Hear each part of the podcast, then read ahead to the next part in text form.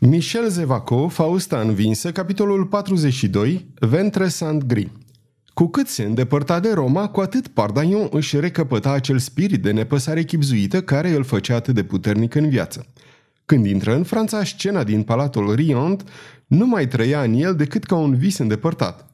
De altfel, veștile stranii pe care le culegea pe drum, pe măsură ce înainta, erau de ajuns să-i abate gândurile – află că bătrânul cardinal de Bourbon fusese proclamat rege al Franței sub numele de Carol al X-lea, că Mayenne ținea în mâinile sale Parisul, că Henric al III-lea era încolțit, că regele Navarei se războia pe lângă Saumur, având la dispoziție o puternică armată, că Chartres, Le Mans, Angers, Rouen, Evre, Lisieux, Saint-Lô, Alesson și alte orașe se aflau în stare de revoltă în armată împotriva regelui legitim – pe scurt, regatul era trecut prin foc și sabie și marea bătălie, bătălia definitivă, avea să înceapă pentru a se ști cui va aparține acest regat. Pe la 20 iunie ajunse la Blois. Acolo află că regele, cu o armată foarte redusă, își așezase tabăra între Tur și Amboaz.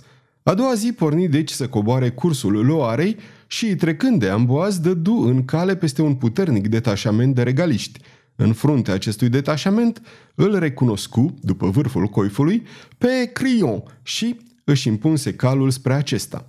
Bravul capitan scoase un țipă de bucurie, revăzându-l pe cavaler, în credință comanda trupei unuia dintre ofițerii săi și îi propuse lui Pardagnon să meargă împreună până la tabăra regală, ceea ce cavalerul acceptă.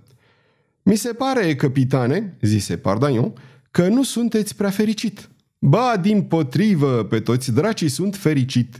Începem lupta, o să fie nevoie să dăm și să primim lovituri. Atunci înseamnă că oftați de bucurie? Nu, pe toți dracii.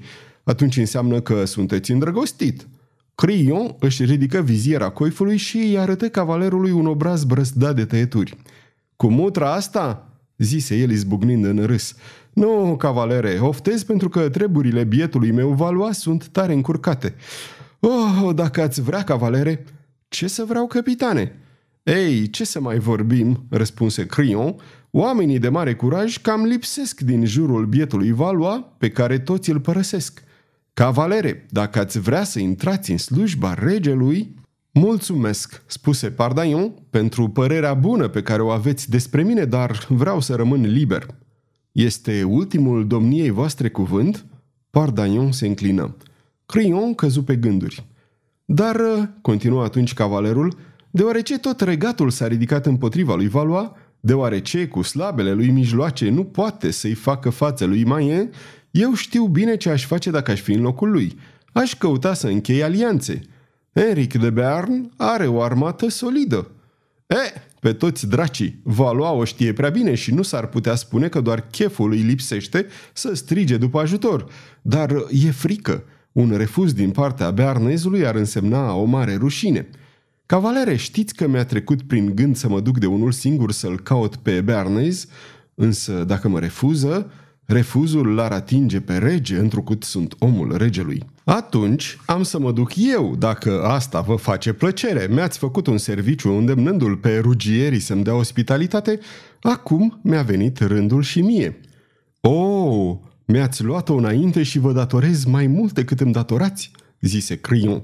Dar în sfârșit, dacă consimțiți, iau sarcina asupra mea, zise Pardaion cu fermitate. Propunerile vor veni din partea bearnezului către Valois. Mii de draci, dacă veți izbuti să faceți un asemenea lucru, regele ar fi salvat. Credeți? zise Pardaion cu un zâmbet straniu. Pornesc chiar acum totuși cu o singură condiție, să nu-i spuneți regelui nimic despre asta. Mă oblig să-i pun pe cei doi regi față în față, asta e tot. În aceeași zi, Pardaion ajunse în tabăra bearnezului care, neputând intra în Saumur, înaintase în direcția orașului Tur pentru a supraveghea îndeaproape evenimentele. Pe când se apropia de tabără, văzut doi ofițeri subalterni cu ținuta cam ponosită și zdrențuită, care, întorcându-se desigur dintr-o misiune de recunoaștere, se îndreptau spre corturile lor, mânându-și caii la pas. Mai ales aspectul unuia dintre ei era jalnic. Nu avea armură ca și tovarășul său, tunica era găurită în coate, pieptarul de piele era ros la umeri, desigur datorită folosirii scutului, Purta un pantalon bufant de catifea de culoare ruginie, la fel de uzat ca și tot restul costumului. Numai două amănunte izbeau în acest ansamblu nepotrivindu-se cu restul. Într-adevăr, cavalerul acesta purta pe umeri o largă mantie stacojie și pe cap o pălărie cenușie cu pene albe. Celălalt călăreț purta pe cuirasă o eșarfă albă, dar nu avea panaș la cască. Pardaion se apropie de acești doi ofițeri cu intenția de a întreba prin ce mijloc ar putea pătrunde în tabără și l-ar putea vedea pe regele Bearnului. Ei își vedeau de drum, fără să-l bage în seamă și vorbeau cu o aprindere, cu acel accent pipărat care dă de gol un gascon dintr-o mie de oameni. Domnilor, zise cavalerul, aducându-și calul în dreptul celor doi bărbați și ridicându-și pălăria. Aș dori să intru în tabără. Călărețul cu panaș la pălărie se întoarse spre Pardaion, care îl recunoscu pe loc. Regele Bernului, își spuse în sinea lui. Viitorul rege Henric al IV-lea aruncă asupra lui Pardaion o privire mai mult vicleană decât profundă. De ce vreți să intrați în tabără?" întrebă el răstit. Spre a-l vedea pe maestatea sa regele Navarei. Și ce vreți de la maestatea sa?" întrebă bearnezul pe un ton șugubăț să-i fac o propunere care îl interesează numai pe el. Din partea cui? Din partea mea, domnule, răspunse Pardaion. Regele Navarei tresări și îl privi pe cavaler cu mai multă atenție. Desigur că chipul acestuia deschis și calm produse asupra lui o impresie fericită întrucât spuse. Veniți cu mine și am să vă prezint regelui, domnule. Cavaler de Pardaion, care vă mulțumește de mii de ori. Bearnezul făcu un semn din cap și porni la drum. Pardaion îl urmă. După zece minute, regele se opri în fața unui cort mare de scălecă și îl pofti pe cavaler să intre împreună cu el. Domnule, zise Bearnezul când rămaseră singuri, nu se ajunge la rege cu una cu două, dar dacă vreți să-mi spuneți care este propunerea pe care doriți să-i o faceți maestății sale, mă însărcinez să-i o transmit. Sire, răspunse Pardaion, care făcu o plecăciune cu acel soi de politețe semeață care aparținea numai lui, văd că suntem singuri. Cred că am o oarecare pricepere în ceea ce privește curajul. Îmi îngădui deci, sire, să vă aduc complimentele mele, deoarece aș fi putut fi mânat de intenții rele. Așadar, m-ați recunoscut?" După panașul alb, căruia îi se alătură cei bravi în bătălie, da, sire."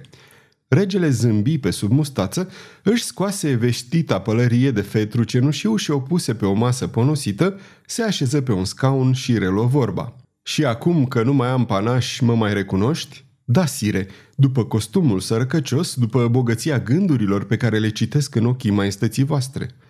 Ventre sangri, exclamă bearnezul, știi că îmi place mult, domnule de Pardagnon.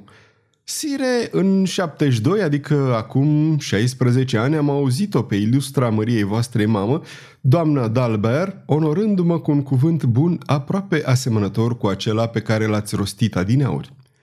Bearnezul se ridică, mai emoționat decât te-ai fi putut aștepta din partea lui. Mama? Anul 1572? Pardaion? Ă, ia stai puțin. Oh, nu ești cumva acel Pardaion care într-o zi de răsmeriță a salvat-o pe doamna d'Albert și care...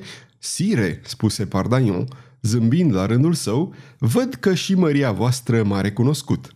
Bate laba, domnule, spuse regele Navarei cu acea familiaritate care mai târziu avea să-l facă atât de popular.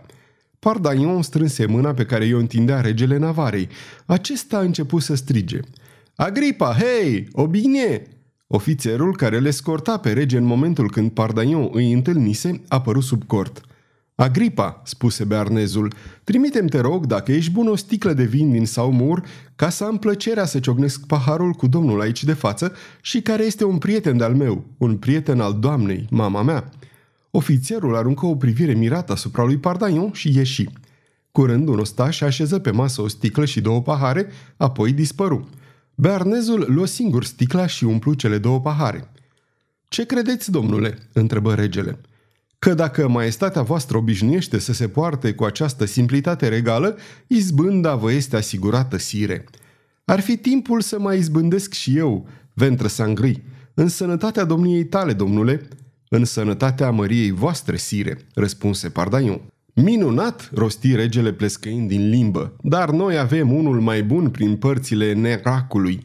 Mă îndoiesc, sire, zise Pardaion flegmatic, Vinurile din sud sunt galbene, tulburi și se urcă la cap.